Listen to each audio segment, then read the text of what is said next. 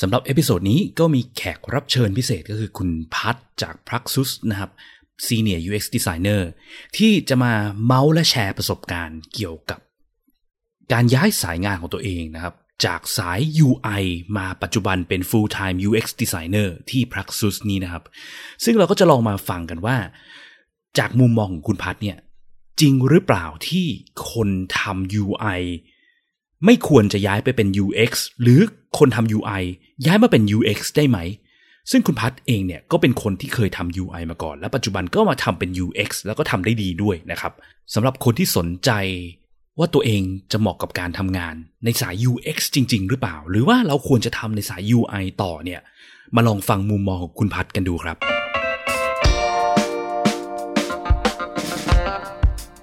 ยินดีต้อนรับเข้าสู่ Praxis พอดแคสต์ รายการที่จะพูดถึงการพัฒนาโปรดักต์ให้ดีที่สุดสำหรับลูกค้าของคุณ เพื่อธุรกิจที่ยั่งยืนกว่าด้วยกระบวนการ user experience design และ research กับผมพิษพิจารณาลัตนาที่คุณ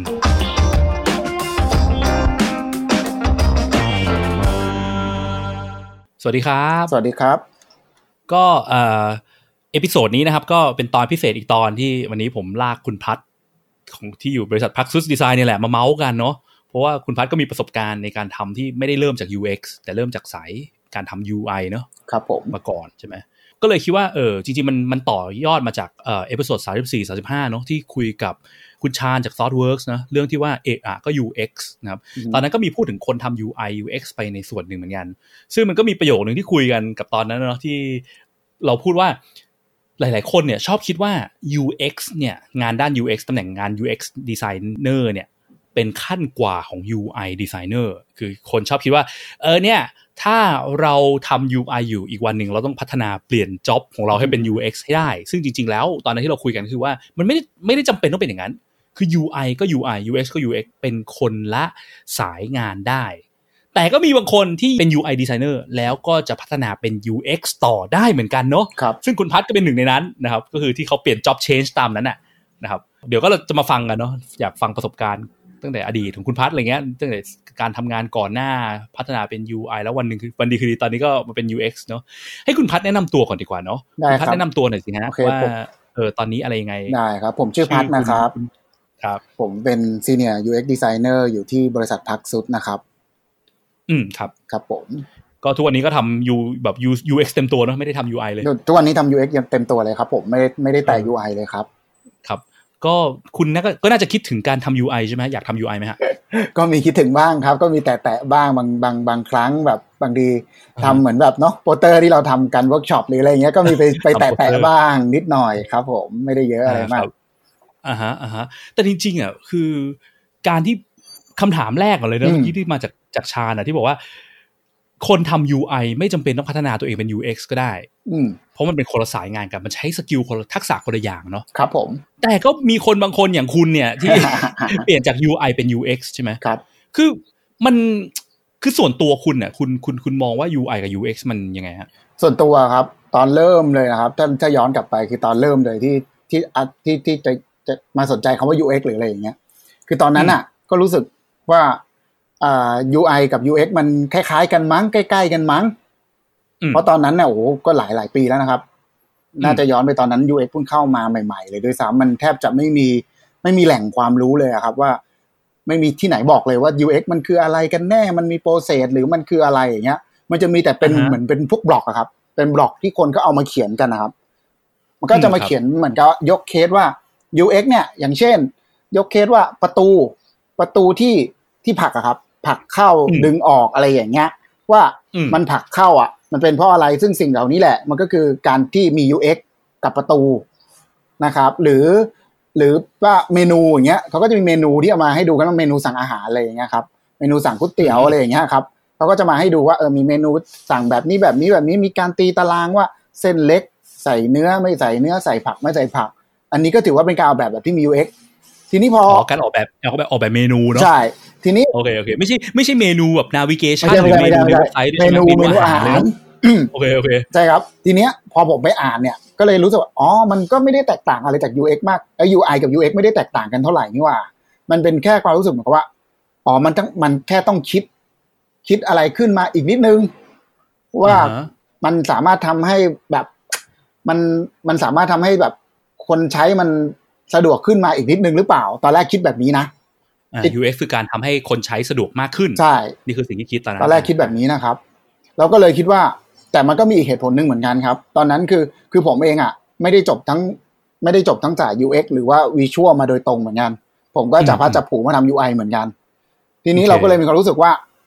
skill บางอย่างที่เป็น UI อะ เราก็ไม่ได้แข็งแรงอะไรขนาดนั้น เพียงแต่ว่าประสบการณ์ที่เราทำมาเรื่อยๆสั่งสมมาเรื่อยๆครับ มันฝึก skill ในการใช้สี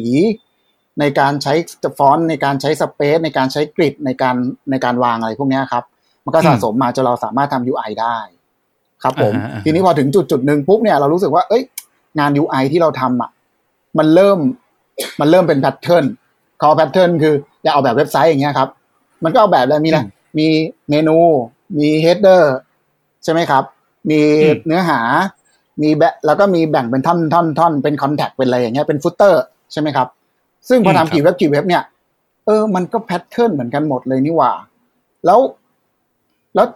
แล้วมันจะต่างกันยังไงอะถ้าสมมติว่าเรายังทำอย่างนี้ไปเรื่อยๆ อย่างเงี้ยครับ ก็เลยพยายามแค่คิดว่า เฮ้ย เราจะทำยังไงให้รู้สึกว่า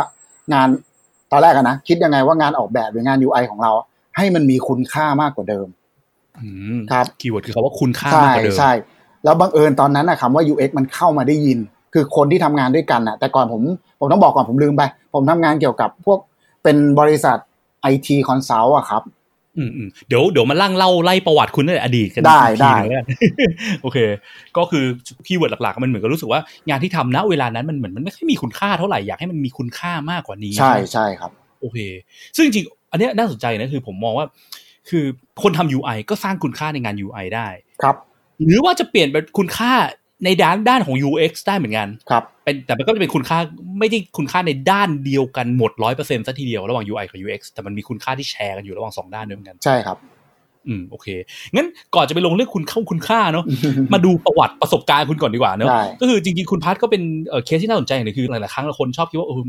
จะทำงานบริษัทใหญ่ๆดีๆ ต้องเป็น UX designer เราต้องจบนั่นจบนี่เราต้องแบบโหต้องไปเรียนต่างประเทศหรือเปล่านะ เพราะว่าเมืองไทยไม่มีสอนอย่างนี้ใช่ไหมครับจริงๆคุณพัทก็ไม่ได้แบบจบอะไรมากมายนะคุณพัทก็มีความเอ่อบ้านๆนะใช่บอกว่าก็ก็จบธรรมดาทั่วไป แต่ว่าใช่มันก็มีเอ่อบางบาง skill บางทักษะและบางบาง mindset ของคุณพัทที่เขาช่วยให้เขาสามารถเป็น UX designer ที่ดีได้ด้วยเหมือนกันครับทีนี้ขอเล่าประวัติคุณหน่อยดีกว่าว่าคุณอะเริ่มต้นในอะไรยังไงบ้างได้ได้จากเอ่อคือจริงอ่าถ้าเริ่มเรียนเรียนคุณเรียนจบด้านไหนมานะโอเคผมไม่รู้เลย ผมไม่รู้รู้แต่จำไม่ได้ คือจริง ๆ ผมไม่ได้จบเกี่ยวกับ UI หรือ UX อะไรเลยครับ ผมจบเป็นศึกษาศาสตร์ด้วยซ้ำครับ เป็นเทคโนโลยี ศึกษาศาสตร์ อืมซึ่งเป็นเทคโนโลยีทางด้านอุตสาหกรรมด้วยนะ ไม่ได้เกี่ยวข้องอะไรกับอ่าเทคโนโลยีเกี่ยวกับพวกเว็บไซต์ พวกโคดดิ้งพวกอะไรพวกนี้เลยนะครับ ที่ผมจบมาอืมแต่ทีนี้ด้วยความที่ว่าตอนแรกเลยอะความชอบส่วนตัวก็คือ ผมชอบชอบออกแบบอะไรพวกเนี้ยมันสวยสวยงามๆก็เลยเริ่มจากแบบไปศึกษาใช้ทูพวก Photoshop Illustrator อะไรอย่างเงี้ย ศึกษาเองศึกษาเองครับ ศึกษาเองแล้วก็มีมีรุ่นน้องครับที่เขาค่อนข้างคล่อง ก็ปรึกษาเขาได้บ้างเป็นบางส่วน แล้วจนอืมแล้วจนวันหนึ่งพอ พอรู้สึกว่า เออมันเราพอมีฝีมือมีสกิลทางการใช้ทูแล้วเริ่มเข้าใจอะไรบางอย่างก็เลยก็เลยไปลองทำงานสาย UI ดูครับ ซึ่งแรก ๆ เลยเนี่ยตอนนั้น ตอนนั้นคุณอยู่ดีๆคุณแบบไปศึกษานี่คือศึกษาเล่นเหรอหรือว่าอะไรหรือว่าแบบชอบทำไมถึงอยู่ตอนแรกก็ดีๆชอบ แล้วก็เลยไปไปศึกษาเห็นน้องมันทำแล้วแบบเฮ้ยา มันออกแบบเว็บสวยว่าอะไรอย่างเงี้ยแล้วเราก็เลยสนใจอยากให้มันออกแบบสวยๆบ้างใช่ก็เลยสนใจครับพอสนใจเสร็จก็เลยก็เลยลองดูก็เลยลองไปศึกษาดูครับเออจริงๆเรื่องความสวยเนี่ย มันก็เป็นสายถ้าเราเจาะไป UX UI เนี่ยมันก็เกี่ยวข้องกับ UI เป็นหลักนะแต่ว่าอืมหลายๆคนที่เริ่มด้าน UX มันก็เริ่มจากตรงนี้เหมือนกันมันก็ไม่ใช่เรื่องผิด เพราะว่าครับ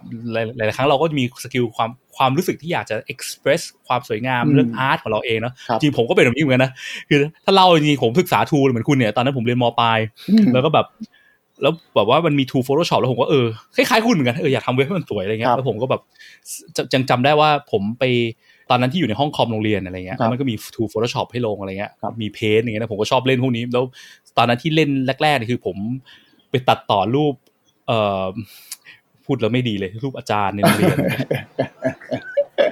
มันเหมือนกับว่าแบบบางทีเขาแบบไปเข้าเว็บนู่นเว็บนี่เขาจะชอบบล็อกไงแล้วพอบล็อกเสร็จก็จะมีรูปครูฝ่ายปกครองขึ้นมาผมก็เลยไปเล่นกับเพื่อนก็เลยไปตัดต่ออมรูป เอารูปครูมา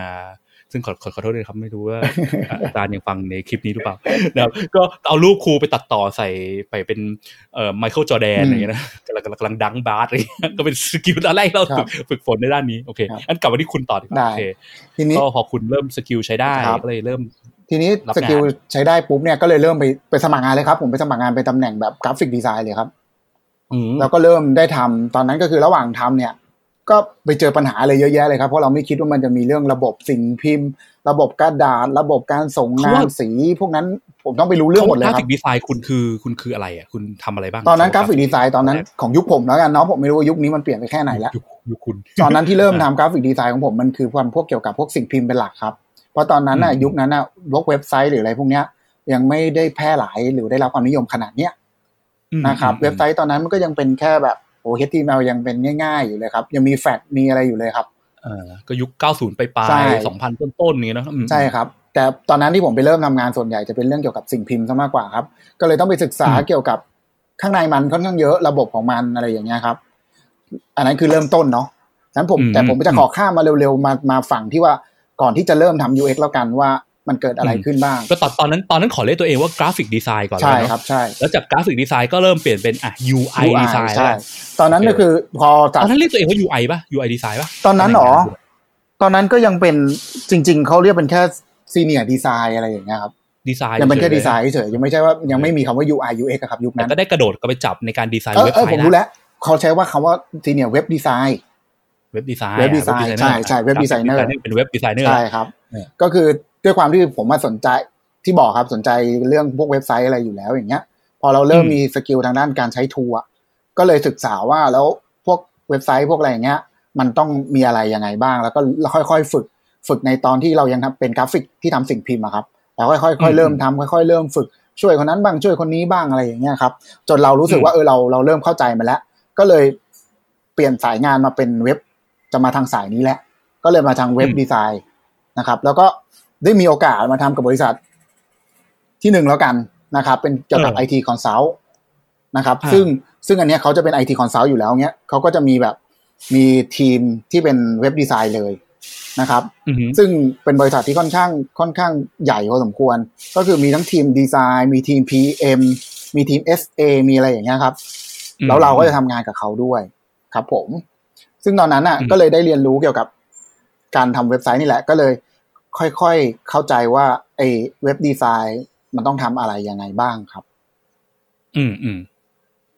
โอเค แล้วก็ตอนแรกที่คุณก้าวเข้ามาทำเป็น UX เต็มๆก็คือตอนนั้นที่เข้ามาจอย SCB เนาะใช่ครับจอยทีมก็คือหลังจากอันนี้แหละ พอทำเว็บดีไซน์ไปไปไปถึงจุดหนึ่งอะครับ ที่บริษัทเนี้ยครับ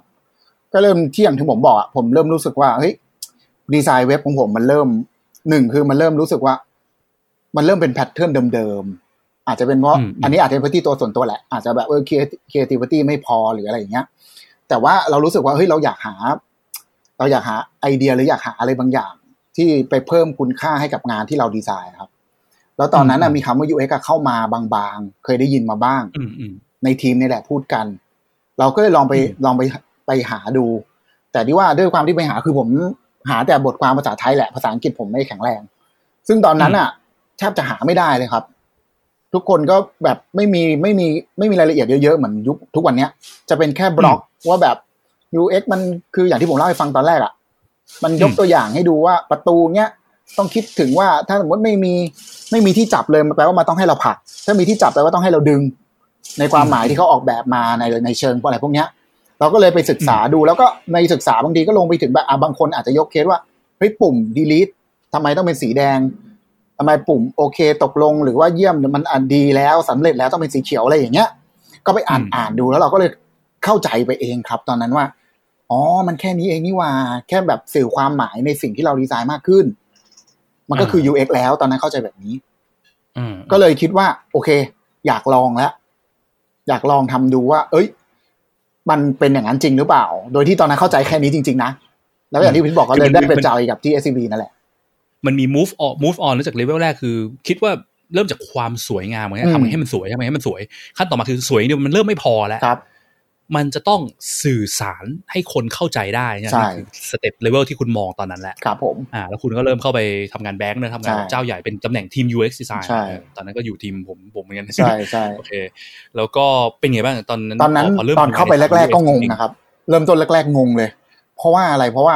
พอเราไม่เข้าใจมันนะครับ แล้ว ใน SCB ครับ ทีมมันก็ค่อนข้างใหญ่เนาะทีมมันค่อนข้างค่อนข้างใหญ่เนี่ยแล้วเราใหม่ด้วยพอเราใหม่เสร็จเนี่ยเราก็เราก็เข้าไปแล้วเราก็เลยว่าโลเราที่เราไปตั้งมันมันก็มันยังเป็นเว็บดีไซน์อยู่นึกออกไหมครับอืมเออเหมือนแล้วเราเดินเข้าไปมันยังเป็นเพราะเราเข้าใจแบบนั้นว่าเรายังเป็นเว็บดีไซน์เพียงแต่ว่าเราจะสื่อสารเว็บดีไซน์เราให้มันให้มันดีขึ้น เราก็คิดแค่นั้นเลยครับ เราก็เลยไปถึงเราก็เลยพยายามว่าเออมีอะไรให้เราทำไหมเราต้องดีไซน์อะไรไหม เราต้องดีไซน์แอปไหมเราต้องดีไซน์เว็บไหมอะไรอย่างเงี้ยตอนแรกเข้าใจแบบนั้นนั่งรองานแบบนั้นอยู่อืมอืมอืมมันก็เลยแรก ๆ เริ่มต้นก็จะงงๆนิดนึง แต่ว่าด้วยความที่มันเป็นทีมใหญ่มันแล้วมันก็โชคดีด้วยว่าเพื่อนร่วมงานทั้งหมดนะครับ มันค่อนข้างที่จะแบบเหมือนกับให้ความรู้กันเองอะครับ มีคนคอยเทรนแล้วทำงานไปด้วยเทรนไปด้วย มันทำให้ทุกอย่างค่อย ๆ เข้ารูปเข้ารอยมค่อยๆเข้าใจมันมากขึ้น ว่ามันคืออะไรและอย่างหนึ่งตอนแรก ๆ เลยมันมีมันมีอย่างหนึ่งที่ค่อนข้างงงมากๆ คือเรื่องภาษาครับ ภาษาที่ใช้กันในกลุ่มในทีม UX อะครับ เราจะไม่ค่อยเข้าใจเลยครับ เพราะเราอยู่ฝั่ง web design เนาะเราจะเข้าใจแบบพวกกี่พิกเซลใช่ป่ะเออกี่พิกเซล resolution เท่าไหร่หน้าจอเออขนาดหน้าจอสี RGB CMYK ขนาดหน้าจอเราจะเข้าใจพวกเอนั้นอเออเออแต่พอเป็น UX อย่างเงี้ยคือแบบ เฮ้ย test test อะไรวะต้องไป test เออต้องไป test test คือเราแรกเขาเดียวเฮ้ย gorilla test gorilla test คืออะไรวะ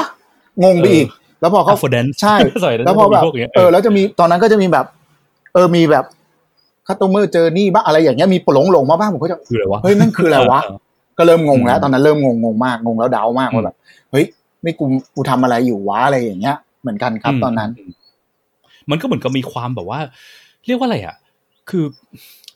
มันเหมือนมีความแบบเสียงดวงระดับหนึ่งนะเพราะว่าคุณก็ไม่แน่ใจว่าข้างในมันมีอะไรวะอืมมันต้องแล้วพอมันเข้าไปมันก็แบบนี่มันอะไรวะเนี่ยอืมคือมันก็จะมีความงงงๆมึนๆอยู่ แล้วมันจะเหมาะกับกูเองจริงเมื่อวานใช่เนี่ยด้วยใช่ไหมแต่ตอนนั้นน่ะอือฮึด้วย เรียกเรียกว่าอะไรดีวะเรียกว่านิสัยส่วนตัวแล้วกัน คือตอนนั้นอะ คือจะไม่ค่อยไม่ค่อยกังวลอะไรเพราะตอนนั้นเราเราตัวคนเดียว เราอยากรู้อะไรแล้วเราอยากรู้จริงๆผมอาจจะเป็นคนแบบ ลองได้ผมจะลองถ้ามีโอกาส เพราะผมคิดเสมอว่าแบบสกิลที่อยู่ในตัวเราอะครับ มันสามารถทำงานได้แหละ ถ้าเราอืมตั้งใจเรียนรู้หรือว่าฝึกหัดมันอะมันน่าจะต้องอืมทำได้ แต่ถ้าสมมติวันหนึ่งมันมันสุดทางแล้วมันมันไม่ได้จริงๆอะเราก็ยังสามารถอืมใช้สกิลตรงเนี้ยไปไปทำอะไร อย่างอื่นได้หรือกลับไปทำเว็บดีไซน์หรืออะไรโดยที่เอาความรู้ตรงเนี้ยไปไปไปเพิ่มเติมได้อีก ก็เลยไม่ได้กังวลตรงนั้นมากครับ อ่าอ่า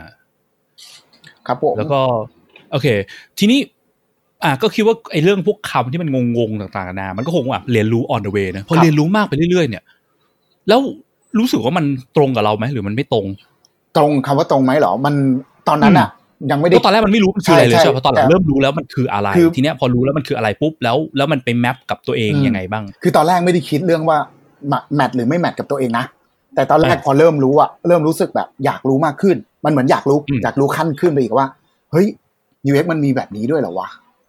อืมมันไม่ได้เป็นอย่างที่เราคิดแล้วนี่หว่าถูกไหมอืมมันกลายเป็นว่า เฮ้ย มันมีขั้นตอนมีกระบวนการอะไรด้วยวะก่อนมันไม่ใช่ มันไม่ใช่ มันไม่เหมือนที่เราคิดเลยนะ มันไม่เหมือนแค่ว่ายกตัวอย่างหน่อยได้ไหมเช่นอะไรบ้างที่ได้ครับมันไม่เหมือนที่เราเอาคิดหรืเอาว่แบบล้วรที่แบบไอ้นี่เลยนะที่แบบนี่แบบคือการเทสอะครับ การทำ usability อ่า test อะครับ ตอนนั้นอะพอเข้าไปอะซึ่งใน FEB อะเขาทำเรื่องนี้กันค่อนข้างเยอะ อาจจะไม่ได้แบบเต็มรูปแบบนะ ที่ผมทำมันน่าจะเป็นเป็นเหมือนเป็นแค่เทสย่อยอะครับเหมือนกับว่าเราไปฮุกเรียกว่า gorilla เออ testing เราไปดึงนะเราไปดึงเร็วๆใช่เราไปดึงคนวัไปดึงคนที่ที่คิดว่าเป็น target อะมาลองอืม test ในบาง feature ที่เราออกแบบ ซึ่งผมว่า ก็แรกๆก็คือทำไม่เป็นหรอกก็ไปดูคนอื่นๆ ที่เขาอยู่มาก่อนทำอะแล้วเราก็เลยเรียนรู้ว่าอืมเฮ้ยมันมีแบบนี้ด้วยว่ะ แล้วเราอะรู้สึกว่าเราอิน เพราะอะไรเพราะว่า พอเรา test อะครับ เราได้เห็นจริงๆไงว่าไอ้ที่เราออกแบบอะเขาใช้ได้จริงหรือเปล่าแล้วไอ้ที่เราอืมคิดไว้ตอนแรกที่เราบอกว่าเราจะสื่อความหมายกับเขาอะเฮ้ยสุดท้ายเราอืมสื่อความหมายถูกหรือเปล่าวะหรือว่าผิดอืมพอเรารู้ตรงนั้นนะครับ มันเลยทำให้เรารู้สึกว่า เออ มันมันมันน่าเรียนรู้เพิ่มอะมันน่าค้นหาอื มมันเหมือนมันเป็นการยกทุกอย่างออกจากในที่เราคิดเองใช่ไปเป็นแบบว่าไอ้ที่คิดเองเนี่ยมันจะรู้ได้ไงว่าคิดเองแล้วถูกใช่ไหมใช่แล้วอันเนี้ยคือไอ้เรื่องเทสเนี่ยมันเป็นอะไรที่แบบโหมันมันมันส่งผลกับผมมากเลยนะมันทำให้ประกาศสิทธิ์ประกาศสิทธิ์มากว่าแบบ เอ้ย จริง ๆ ว่ะการเทสมันบอกทุกอย่างเลยว่ะว่าสิ่งที่เราคิดอะมันถูกหรือผิด ไม่ต้องไปนั่งเถียงกันไม่ต้องไปคิดอะไรเยอะเลยนะอืมเออผมก็เลยรู้สึกว่าเฮ้ยอันนี้แม่งแม่งโดนแม่งโอเค อืมอืมอื มมันก็เลยเป็นเหตุผลไงที่เขาถึงได้ยกว่าอย่างการทำ think aloud usability test ทำไมเขาถึงเรียกว่าเป็น the gold standard อะไรเงี้ยนะบอกว่าใช่แม้กระทั่งแบบไอ้ Nielsen Norman Group NN Group ที่เขาบอกว่าระดับแบบเทพเจ้าของโลกเราเนี่ยเขาก็ยังบอกเลยว่า the only the single best method to validate ว่าดีไซน์ที่คุณทำมันถูกหรือผิดยังไงบ้างใช่ครับเออถ้าทำแค่ ถ้าอยากจะเรียนรู้เกี่ยวกับ user อะถ้าถ้าเลือกแค่ทำได้แค่อย่างเดียวทำแค่เนี้ย usability test อืมอย่างเดียวมันก็จะเห็นภาพทุกอย่างอะเนาะอืมใช่ครับอั นนั้นก็คือเป็นจุดเริ่มต้นที่ทำให้รู้สึกว่าต้องศึกษาต่อศึกษาต่อศึกษาต่อไปเรื่อยแต่อย่างที่บอกครับในทีมทีมนั้นค่อนข้างใหญ่แล้วมีลีดมีลีดอย่างคุณพิษอย่างคุณแบงค์อย่างคุณอืมพี่เปิ้ลเน็ตอย่างพี่อ่าเน็ตอย่างเงี้ยครับอืมก็คือทุกคนก็จะแบบสอนงานไปด้วย แล้วเราก็ทำงานไปด้วยมันทำให้เราได้ค่อย ๆ ได้ความรู้มากขึ้นเรื่อยๆครับก็ถือว่าเป็นอืมเป็นโชคดีของผมด้วยเหมือนกันนะตอนนั้น แล้วพอมันได้ความรู้มากขึ้นเรื่อยๆแล้วเรา มันมันตรงกับเรายังไงบ้างอะพอได้ความรู้ดนตงคืออย่างที่ผมบอกพอมันเริ่มอินนะครับเลยเริ่มรู้สึกว่าเอ้ยมันแมทกับเราตรงที่ว่า มันคือการไปไปยุ่งเรื่องชาวบ้าน ไปฟังเขาอะออเดี๋ยวเดี๋ยวแล้วคุณกำลังบอกคุณเป็นคนชอบยุ่งเรื่องชาวบ้านคืใช่อไหมคือโดยปกติอะเวลาปกติก่อนหน้านี้ผมลืมเล่าเนาะตอนสมัยก่อนเออเลย ตอนที่ยังไม่ทำ UX ก็ทำ web design เฉยๆอะบางทีอะอืมเราเรางงงๆอะไรกันแล้ว แล้วก็แล้วแต่อะครับ บางทีเราก็เก็บไปถามนะอย่างเช่นแบบเฮ้ยเธอปกติปกติเข้าเว็บอะจะสมัครอะกดปุ่มอะไรวะ เข้าใจไหมเนี่ยว่าไอคอนถามคนใกล้ตัวครับ ถามแฟนคนใกล้ตัว ถามเพื่อนถามอะไรอย่างเงี้ย อยู่แล้วเป็นแพทเทิร์นของการทำ user research คือโดยนั้นไม่รู้นะ ตอนนั้นไม่รู้แค่อยากอืมแค่เราแค่อยากถาม เพราะว่าด้วยความที่เราไม่มั่นใจใน skill ของเราซะทีเดียวแต่ที่ผมบอกอะผมไม่ได้แบบ ไม่ได้แบบวิชวลจ๋าขนาดนั้นอะ บางทีก็ไม่มั่นใจว่าเอ้ยไอโลไอไอคอนหรืออะไรที่เราออกแบบอะเฮ้ยมันมันมันโอเคป่ะเราก็ไปแค่ไปถามเขาอะครับ แต่แค่เป็นถามแบบถามตอบง่ายๆสั้นๆนะครับ ไม่ได้ให้เขาใช้งานอะไรหรอกแค่ถามสั้นๆอะไรอย่างเงี้ยเออซึ่งผมว่าเนี่ยมันเป็นสิ่งที่สำคัญแล้วมันดีมากเลยนะคือ คือ การที่มีแนวโน้มเป็นเป็น tendency ที่เป็นคนที่ไม่มั่นใจและอยากจะฟังจากคนอื่นอืมนี่คือคอหลักสำคัญเลย ยิ่งเราเป็น user experience designer หรือไม่ใช่แค่ user experience designer นะ คนสร้าง product เจ้าของ product product owner stakeholder แต่ละคนเนี่ยเวลาที่เราสร้าง product อะไรต่างๆนานาการที่ยิ่งเราสร้าง product มาเยอะประสบการณ์เยอะอะแล้วมันจะมีความน่ากลัวที่ว่าเรามักจะ develop ego ขึ้นมาเชื่อคิดว่าเรารู้แล้ว user แม่งคิดอย่างนั้ นอย่างนี้ครับแต่นั่นคือสิ่งที่เป็นอันตรายที่สุดอืมใช่ไหมการที่เรามีแนวโน้มยิ่งเราทำโปรดักต์มากเท่าไหร่ยิ่งเราต้องรู้ว่าเราต้องไม่ต้องไม่มั่นใจ และต้องไปฟัง user ให้มากขึ้นน่ะนี่คือสิ่งสำคัญที่สุดเลยเนาะที่จะสร้าง product ให้ดี แล้วก็โฟกัสไปอย่าง user ให้ได้ครับเพราะอย่างที่บอกโฟกัสไปอย่าง user ไม่ได้แปลว่าโฟกัสไปที่ตัวเราที่คิดว่ารู้ว่ารู้จักใช่ user ใช่ใช่ป่ะเออแต่ว่ามันคนเรามันจะมีแนวโน้มนี้กันตลอดอะว่าว่าพอยิ่งเราสร้าง product มากๆ เรายิ่งมั่นใจเราก็อุ๊ยไม่ต้องฟัง user ช่วงแรกๆผมก็เป็นวิทย์ช่วงแรกอะผมคิดว่าเฮ้ยอืมก็เราก็ user คนหนึ่งนี่หว่าอืม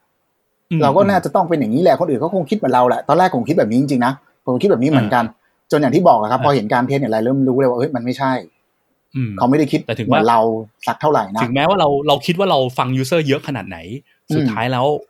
มันก็ยังมีขั้นกว่าเนอะใช่คืใช่ใช่เราใช่ฟัง user ขนาดนั้น จริง ๆ หรือเปล่าอะไรเงี้ยจริงเนอะเออครับ มันครัก็บเป็นคำถามที่ดี ซึ่งมันก็ไม่ใช่แค่ user experience design นะผมว่ามันคนสร้าง product product owner PM ทุกคนในทีมอะทุกคนที่สร้าง product ยูเพราะว่า user experience เนี่ยมันไม่ใช่เรื่องของแค่ทีม user experience ครับแต่มันเป็นเรื่องของทุกคนที่สร้าง product เนอะครับทุกคนที่สร้าง service ให้คนทุกคนที่สร้างแบบงานบริการเนี่ยครับ product ในที่นี้ก็อาจจะไม่ใช่ digital product ก็ได้เป็น product ทั่วไปอย่างนี้ก็ได้เงี้ยอืมคือเดี๋ยว digital product มันต้องโฟกัสตรงนี้เยอะเพราะว่า digital product มันทำอะไรได้เยอะมากใช่ ฟังก์ชันมันเยอะแบบมหาศาลโอ้โหวิลิศมาหราอะไรก็ได้ ดังนั้น ถ้าสร้างแบบไม่ไม่คิดถึงตัวเองเป็นหลักอะมันก็จะมีโอกาสสร้างของผิดเยอะแล้วก็จะเสีย cost ไปเยอะเนาะครับผมอืมครับ แล้วเออโอเค ทีนี้แล้วมันมีอะไรมันมันอย่างเงี้ยสมมติว่าเอาตอนนี้เปลี่ยนมาทำสาย UX อะคำถามที่มันค้างไปจากตอนแรกคือบอกว่า UI ไม่จำเป็นต้องเป็น UX ก็ได้ แต่อืมคุณน่ะเป็น UI ที่เปลี่ยนเป็น UX อืมทีเนี้ยถ้าทำ UI มาก่อนเปลี่ยนเป็น UX ได้เนี่ย อยากมีสองคำถามนะคำถามแรกคือ คนที่ทำ UI มาก่อนเปลี่ยนเป็น UX เนี่ย มันมีข้อได้เปรียบอะไรไหมคือประสบการณ์ที่เราทำ UI มาก่อนเนี่ยมันอืมช่วยอะไรในการเป็นชีวิตของการเป็น UX designer ในทุกวันนี้ไหมโอเคนี่คือคำถามแรกเนอะครับคำถามที่สองคือ แล้วถ้าเกิดฉันเป็น UI ฉันจะรู้ได้ไงว่าฉันควรเปลี่ยนเป็น UX หรือไม่ควรโอเคเอาคำถามแรกก่อนแล้วกัโอนเคอะประสบการณ์ UI ในอดีตมันช่วยอะไรเราบ้างคำถามแรกเนาะเอาคำถามแรกเอางี้แล้วกันผมไม่แน่ใจว่ามันเป็นเพราะว่าทำ UI มาก่อนหรือเปล่าเนาะแต่มันน่าจะเป็นเพราะว่าผมอะตอนที่ทำงานเป็นเว็บดีไซน์แล้วกันผมเรียกเว็บดีไซน์นะอืผมทำร่วมกับพวกเดฟ พวก FA สมัยนั้นเนาะอืมพวก PM นี่ยังไม่ค่อยไม่ค่อยมีเลยตอนนั้นที่มันจะเป็น FA มากกว่าที่จะเป็นคนแบบเอา flow มาให้ผมดูเอา requirement มาให้ว่า มันจะต้องเราจะทำเว็บ web portal คือเว็บภายในขององค์กรองค์กรหนึ่งอย่างเงี้ย มันจะต้องอืมตั้งแต่ login เข้าไปใช้มีมี report มีอะไรแบบเนี้ยมี logout มีอะไรประมาณอย่างเงี้ยซึ่งอ่าครับ SA เขาเป็นคนจะเป็นคนมาบอกแล้ว SA เองเนี่ยเขาก็จะวาดคือพูดง่ายๆถ้าสมัยนี้ SA เขาก็วาด flow มาให้ผมเลยแหละ แล้วในอืมโฟล์มันก็แทบจะมี มันก็แทบจะมีปุ่มมีอะไรที่ต้องมี Data มีอะไรอย่างนั้นหมดแล้ว information อะ อืม อะทีนี้พอผมมาทำสิ่งที่ผมทำก็คือ ผมก็ต้องไปทำความเข้าใจไอ้โฟล์นั้นนะก่อนอือฮึที่จะเริ่มลงมือได้ ซึ่งพอทำความเข้าใจมันบางทีอะมันทำให้เราคอสเช็คกับเขาด้วยว่า โฟล์มันครบหรือยังวะอ่าเออเรื่องการคิดโฟล์ใช่เพราะหน้าตาแต่ละหน้าตาครับ คือทางฝั่งเว็บดีไซน์เองอะต้องทำให้ครบทุกหน้าไง ดังนั้นมันก็เลยเหมือนกับเป็นการเก็บเคสไปในตัวคุณพิษ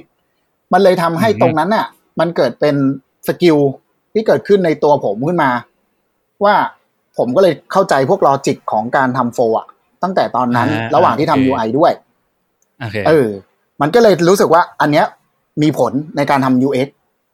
โอเคในระดับหนึ่งจเหมือรินงๆกัมันนก็มันก็เหมือนกับว่าผมสรุปถูกไหมว่า คุณน่ะไม่ได้มาจาก UI ร้อยเปอร์เซ็นต์แบบว่าสวยอย่างเดียวอืมแต่คุณน่ะจริงๆคุณทำงาน UX มาก่อนอยู่แล้วด้วยเพียงแต่ว่าคุณไม่ได้เรียกตัวเองว่า UX ผมผมไม่รู้ตอนนั้นผมไม่รู้ว่าไอ้ตรงที่ทำอยู่ตรงนั้นแต่น่ะการมันที่คืออะไรการคิด flow คิด logic แล้วการ make sure ว่าทุกอย่างมันเป็นเหตุเป็นผล logic มัน make sense ในการอืมสร้าง flow จากจุดหนึ่งไปจุดหนึ่งเนี่ยอืมคุณได้ทำตรงนั้นอยู่แล้วด้วย ใช่ใช่อันนั้นคือซึ่งสิ่งซึ่งที่ได้ทำทุกวันนี้เราถูกเรา define สิ่งนั้นว่ามันคือ UX นะแต่วันนั้นใช่มันอาจจะไม่ได้ define อย่างนั้นโอเคใช่ครับแล้วก็อีกส่วนหนึ่งถ้าโอเคถ้ามองว่ามันมีผลอะไรไหมในการวิจัยคือ อาจจะมาช่วยในกรณีที่ว่าบางครั้ง พอเราพอเราต้องออกแบบอะครับสมมุติพอเรามายืนตรงโหลดเป็น UX แล้วเงี้ย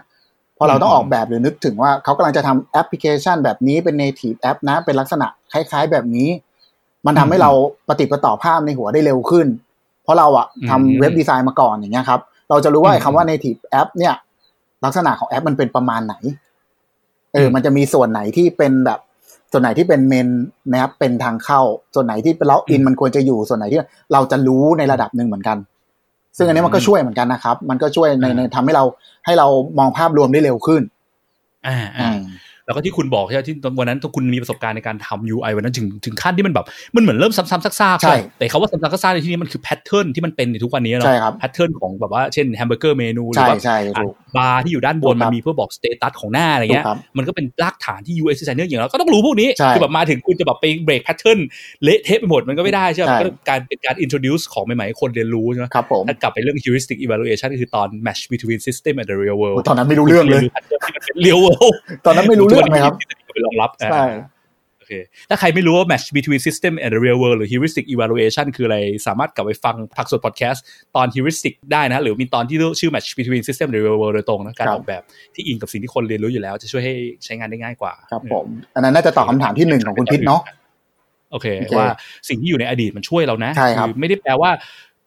ถึงแม้ว่า UX กับ UI มันเป็นคนละสาย เราไม่จำเป็นต้องทำงานจากอันหนึงไปอีกอันหนึง แต่การที่ทำจากอีกอันหนึงแล้วค่อยข้ามมา มันก็มีประโยชน์นะ มันไม่ใช่ว่าใช่แบงค์ไปร้อยเปอร์เซ็นต์เนาะถูกครับ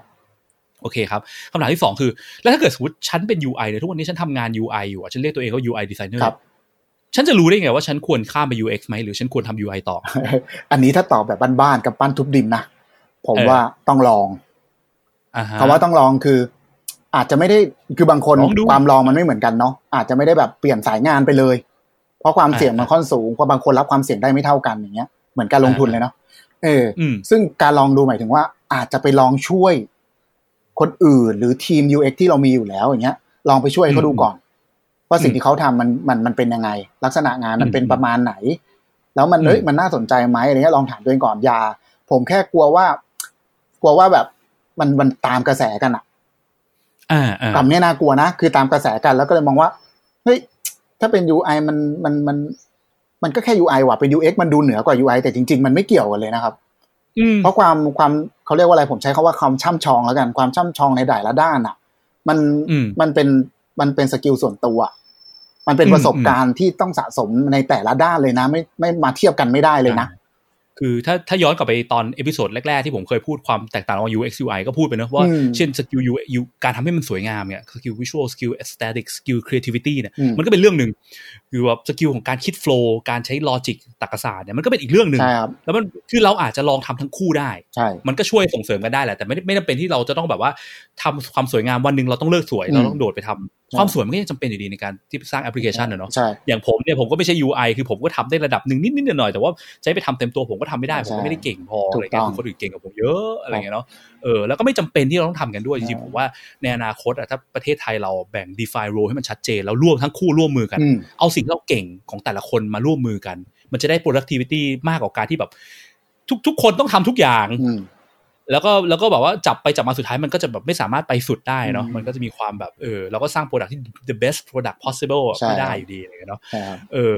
แล้วก็จริง ๆ จริง ๆ อีกอย่างหนึ่งนะผมก็เมื่อกี้คุณพูดมาผมก็อยากเสริมกันคืออย่างที่คุณเจอมา คือเขาว่า UI อะคุณถึงคุณเรียกตำแหน่งคุณเองอะตำแหน่งเราเองทุกวันนี้ที่เราทำอะคือตำแหน่ง UI แต่มันเราอาจจะไม่ได้ทำงาน UI ก็ได้นะใช่ เออเพราะว่าคือมันก็ทุกอะทุกที่มันงงอะแต่ละที่ job description ใช่มันคือมันใช้คำไปคือมันก็มีความงงอยู่ในตัววงการว่าตกลงคำที่เราใช้อะวงองค์กรเราเขาอาจจะใช้คำเนี้ยแต่เขาไม่ได้อาจจะไม่ได้หมายถึงอย่างนั้นก็ได้เนาะใช่ใช่ดังนั้นผมว่าดูที่เนื้องานเป็นหลักดีกว่าใช่ว่าทุกวันนี้เราโฟกัสเพียงเรื่องความสวยงามการจัดองค์ประกอบพิกเซลที่คุณพูดนะครับการใช้ spacing การใช้ grid ใช่มาก หรือว่าไอ้งานที่เราเรียกตัวเองว่า UI designer เรามีการ design flow ต้องคิดถึง logic อืมต้องมีการคุยกับ dev ต้องมีการ make sure ว่า user จะใช้งานง่ายไหม ถ้าตรงนั้นอาจจะเป็นงานของที่เรียกว่า UX designer ก็ได้ครับผมเออนั้นดูที่เนื้องานเป็นหลักใช่ก่อนอย่าอย่าดูแค่ title ตัวเองดีกว่าใช่ครับแล้วเราชอบมันไหมเออใช่ระหว่างใช่สายใช่ของการจัดองค์ประกอบสวยงามกับคิด logic ปวดใช่หัว ก็อาจจะลองง่ายเออๆลิศสายชอบปวดหัวถ้าให้ผมแนะนำก็ลองง่ายๆแบบว่าตอนที่เขาเอาเอาเอางานมาให้เราออกแบบอะเว็บไซต์หรือแอปอะไรก็แล้วแต่ครับอืมอืมลองดูว่าเราชอบที่จะคิดคิดมากกว่าที่เขาให้เราไหมอะ คิดมากกว่าเหรมายถึงว่าชอบคิดแบบเออ logic ตักศาสตร์ใช่ user มีเคสอะไรใช่หรือเราชอบคิดว่า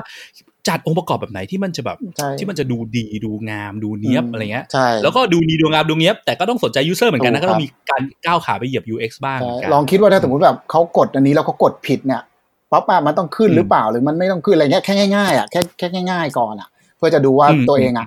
ตัวเองชอบมันจริงหรือเปล่า หรือจริงๆ ชอบแค่ว่าเออฉันแค่อยากทำให้มันสวยอะฉันมีความสุขอืมกับ เวลาคนที่เห็นแล้วชมของฉันว่ามันสวยงามดี มันมีความสุขกับโอเคตรงนั้นนะครับ แล้วอีกส่วนหนึ่งโอเคที่รู้ว่าเราจะเหมาะกับสายนี้หรือไม่เนี่ยครับไอ้สาย UX เนี่ยอีกอย่างหนึ่งที่อยากฝากก็คือ เราเป็นคนชอบไปยุ่งเรื่องชาวบ้านหรือเปล่า ชอบคุยกับคนไหมเออถ้าพูดไม่ดีก็คือชอบเสือกใช่เรื่องชาวใช่บ้านถูก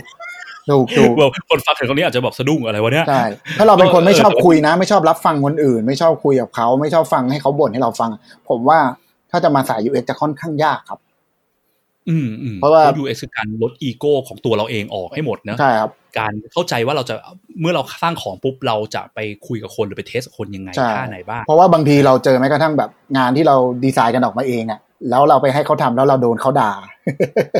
เราก็ต้องรับมันได้นะคือบางคนมันอาจจะแบบ ถ้ารับตรงนี้ไม่ได้ผมว่ามันมันทำ UX ยาก อืมครับผมจริงๆต้องต้องมองให้ได้ว่าความสนุกของมันคือการที่ว่า คาดเดาว่าเขาจะด่าเราในรูปแบบไหนวะใช่ใช่แล้วใช่เตรียมรีบรีบรีบเก็บ feedback อะคือคิดไปเลยที่ทำมาแม่งโดนด่าแน่นอนใช่ครับแต่ว่าเขาด่าปุ๊บเราจะทำให้มันดีขึ้นยังไงได้บ้างอืมอย่าคิดว่าใช่ฉันถูก ถ้าคิดว่าฉันถูกเนี่ยมันมีโอกาสที่แบบ อาจจะไปทำสาย UX จริงๆสาย UI ก็ควรต้องคิดในมุมมองนี้เหมือนกันถูกครับนะถูกเออว่าว่าว่าต้องต้องลดความเป็นตัวเราออกไปใช่ครับ อืมอืมครับ ได้เลยฮะ โอเค ก็ episode นี้น่าจะเนื้อหาหลัก ๆ ประมาณเนี้ยเนาะเกี่ยวกับการเอ่อ สายงานนะเนาะการครับเปลี่ยนมา ทีนี้คุณพัทสุดท้ายแล้วอยากจะมีอะไรฝากทางบ้านไหมถ้าเกิดเขาแบบอยากจะทำ UX โอเคจริงๆจังๆเนี้ยหรือว่าไม่ใช่ฝากแค่คนทำ UX นะอาจจะฝากคนทำ Product Product Owner อะไรต่างๆนานาใช่ครับที่ยังไม่เคยรู้เรื่องเขาว่า UX คืออะไรเท่าไหร่โอเคอะไรเงี้ยหรือคนทำ Business แล้วกันจะสร้าง Product สร้าง Product อยู่แต่มันไม่ค่อยดีเท่าไหร่อยากทำให้มันดีสำหรับ User จริงๆอะโอเคมีอะไรฝากคือสำหรับเอาเป็นส่วนๆเนาะสำหรับคนที่สนใจที่คิดว่าตัวเองอยากอยากรู้ว่า UX เขาทำอะไรกัน แล้วถ้าสมมติวันหนึ่งเราอยากจะเป็น UX จริงๆอะ เออเราจะเป็นได้ไหมหรือไม่ได้อะไรอย่างเงี้ยครับ คือด้วยด้วยปัจจุบันนะครับ มันมีแหล่งความรู้เกี่ยวกับ UX ค่อนข้างมากขึ้นกว่าเดิมนะครับแม้กระทั่งแบบอย่างของของบริษัทเราเองเราก็มีแบบผักสดพอดแคสต์อย่างเงี้ย ซึ่งมันคอยสอนเกี่ยวกับเรื่อง UX อยู่แล้วอย่างเงี้ยครับ อยากให้ครับอยากให้ทุกคนนะครับ เสียเวลาก่อน เสียเวลาไปฟังสิ่งเหล่าเนี้ยให้ให้เข้าใจกับมันมากก่อนนะครับ แล้วเราจะได้เข้าใจว่าเอ้ย UX จริง ๆ แล้วอะมันคืออะไรกันแน่ มันเป็นอย่างที่เราคิดหรือเปล่า นะครับอืมซึ่งอันนี้ครับผมว่ามันเป็นสิ่งที่ได้เปรียบของยุคปัจจุบันถ้าเทียบกับยุคผมอืมนะครับแล้วก็แล้วถ้าสมมติว่าพอฟังจนถึงจุดจุดหนึ่งเรารู้สึกว่าเอ้ยเราสนใจมันจริงๆแล้วเราชอบมันจริง ๆนะครับคำว่าสนใจเอาอย่าเพิ่งคำว่าชอบแล้วกันสนใจมันจริง ๆ ก่อน ให้หาโอกาสครับหาโอกาสลองไปสัมผัสดู อาจจะมองใกล้ๆว่าบริษัทเรามีทีมนี้หรือเปล่ามีคนทำพวกนี้อยู่หรือเปล่าวะอืมเราลองไปดูก็ได้ครับ ลองไปช่วยเขาลองไปดูว่าเขาคิดอะไรกันเขาทำอะไรกัน ถ้าถ้า หมายถึงว่าถ้าเขาไม่ให้เราเข้าไปยุ่งก็ไปแอบแอบๆดูก็ได้ครับเออหรือว่าไปลองไปเสนอความคิดเห็นอะไรกับเขาดู ซึ่งผมคิดว่าถ้าเป็นทีม UX ที่เขาทำ UX process จริงๆนะครับ เขาจะรับฟังเราอืมครับผม ส่วนถ้าแบบพวก business หรืออะไรก็แล้วแต่อะไรอย่างเงี้ยครับ จริงๆคำว่า UX อะครับ มันไม่ได้มันมันไม่ได้ขึ้นอยู่กับทีม UX ทีมเดียวนะ มันขึ้นอยู่กับทุกๆคนเลยครับ ที่อยู่ในองค์กรเดียวกันที่กำลังจะสร้าง product เดียวกันนะครับ อืมอืมเพราะว่าอะไรเพราะว่า อย่างที่บอกคุณพี่บอกเมื่อตะกี้บางทีเราทำ UI อะครับ เราทำ UI ไม่ใช่เกี่ยวอะไรกับ UX เลยเนาะแต่พอเราทำ UI อืมมาแล้วเราไม่ได้นึกถึงผู้ใช้งานเลยอะ user เราอะเราทำแต่อืมสวยอย่างเดียว อย่างเช่นบอกว่า อ่า ฉันอยากให้เขากรอกข้อมูลอะสมมุติว่าแค่กรอกชื่ออย่างเงี้ยแต่ฉันทำสวยๆเลย ฉันทำแบบ โอ้ขีดเส้นบางๆเจ็บๆเลย เพราะว่ามันมันสวยไงมันมินิมอล minimal อ่าดู minimal แต่มันดูทันสมัย user แบบไม่รู้ว่าอ๋อตรงนี้ตรงนี้ไว้สำหรับกรอกเหรออย่างเงี้ย มันก็เออกลายเป็นปัญหาแล้วกลายเป็นอ่าปัญหาให้ user บอก user บอกเฮ้ยใช้งานยากว่ะ UX ไม่ดีเลย ซึ่งจะเห็นว่าเนี่ยอืมไม่ใช่ทีม UX เลยนะเขาเป็นทีม UI แต่เขาส่งผลอืมไปถึง user อ่ะดังนั้นเนี่ยเพราะว่าความหมายของคำว่า UX มันก็มีทั้ง UX ที่เป็น UX designer ใช่ที่คือคนทำใช่ UX as in เอ่อ final อืม experience ที่ user ฝั่งถูก user เขารู้สึกสัมผัสได้ใช่จากครับการที่เราสร้าง product ของเราออกมาครับเนอะอืมก็เลยอยากจะฝากกับทุกๆคนเลยครับที่อยู่ในที่เกี่ยวข้องกับ product แหละครับว่าจริงๆทุกคนช่วยกันได้ครับ ช่วยกันทำเป็น UX ได้ครับผม แต่อาจจะเป็นอืม UX designer อาจจะเป็น owner ของของเรื่องเกี่ยวกับการทำ UX ว่ามันควรจะมี process อะไรยังไง lead lead ให้ทุกคนในทีมรู้ว่า process มันต้องทำอะไรแล้วพาทุกๆคนไปไปทำ process เหล่านั้นให้ได้มากที่สุดเท่าที่จะทำได้ในแต่ละโปรเจกต์นะครับ เพื่อให้ product มันออกมาแล้ว โอเค user ใช้งานมันได้แล้วก็เราก็แก้ปัญหาช่วยเขาแก้ปัญหาได้อะเนาะอืมครับมันมีประโยชน์กับเขาใช่จริงๆด้วยเนาะถูกครับเพราะว่ถ้าสร้าง product ออกมาแล้วสุดท้ายไม่ได้สนใจ user กลายเป็นเสีย cost เปล่าๆอะอืมคือแบบแบบสร้างออกมาคือเพราะว่าเราก็เจอลูกค้าแบบนี้เยอะเหมือนกันนะที่ที่แบบที่เหมือนกับเขาอาจจะไม่รู้ process หรืออะไรเงี้ยหรือเขาอาจจะแบบไม่ได้สนใจว่ามันต้องมีกระบวนการพวกนี้เสร็จแล้วสร้างออกมา กลายเป็นโปรดักที่แบบ มันไม่ได้มีใครใช้หรือคนใช้แล้วบอกโหมันยากจังเลยหรือว่านี่มันอะไรเนี่ยมันไม่มันใช่ไม่ใช่สิ่งที่เขาต้องการอย่างเงี้ยครับกลายเป็นต้องไปรื้อทิ้งที่ลงทุนไปหนึ่งปีอย่างเงี้ยกลายเป็นศูนย์เปล่าหมดใช่เงี้ยอืมแล้วเราก็สู้ลงทุนแล้วใช้เวลามากใช่ขึ้นในช่วงแรกทีเดียวดีกว่าถูทำกรีเสิร์ชให้มากขึ้นเอาไปเทสกับคนให้มากขึ้น ฟังจากคนให้มากขึ้นแต่แรกดีกว่าครับครับอืมแล้วก็มีมีอันหนึงที่ที่ผมขอฝากไว้ครับ ค่อนข้างค่อนข้างจะสำสำคัญเลยนะครับว่าอืมเอ่อเวลาอย่างเช่นแบบเขาเรียกว่าอะไรอะเวลาเราจะทำ ให้มันเกิด UX เนี่ยอย่าไปคิดว่า คือผมก็บอกเพื่อนว่ายังไงดีอะอย่างที่ผมเล่ามา อย่างที่คุณพิษคุยกับคุณพิษมาตลอดว่าแบบเฮ้ยผมเป็น UI บ้านๆไม่ได้จบอะไรมาเลย แล้วก็มาทำอืม UX แล้วก็ทำ UX ได้จนเป็นซีเนียอะไรอย่างเงี้ยบางคนอาจจะมองเฮ้ยทำไมมันดูฟังแล้วมันดูง่ายกันจังเลยวะอืมผมจะบอกว่า จะบอกว่ามันง่ายมันไม่ง่ายซะทีเดียวนะครับแต่จะถามว่ามันยากเกินความสามารถของคนที่มีความตั้งใจไหมที่อยากจะเรียนรู้ ไม่เกินความสามารถนะครับ เพียงแต่ว่าอืม ผมว่ามันมันต้องมันคือการการตั้งใจการเอาใจใส่และการฝึก การฝึกสำคัญมาก เพราะ UX มันมีอะไรที่อยู่ข้างในเยอะมากเลยครับ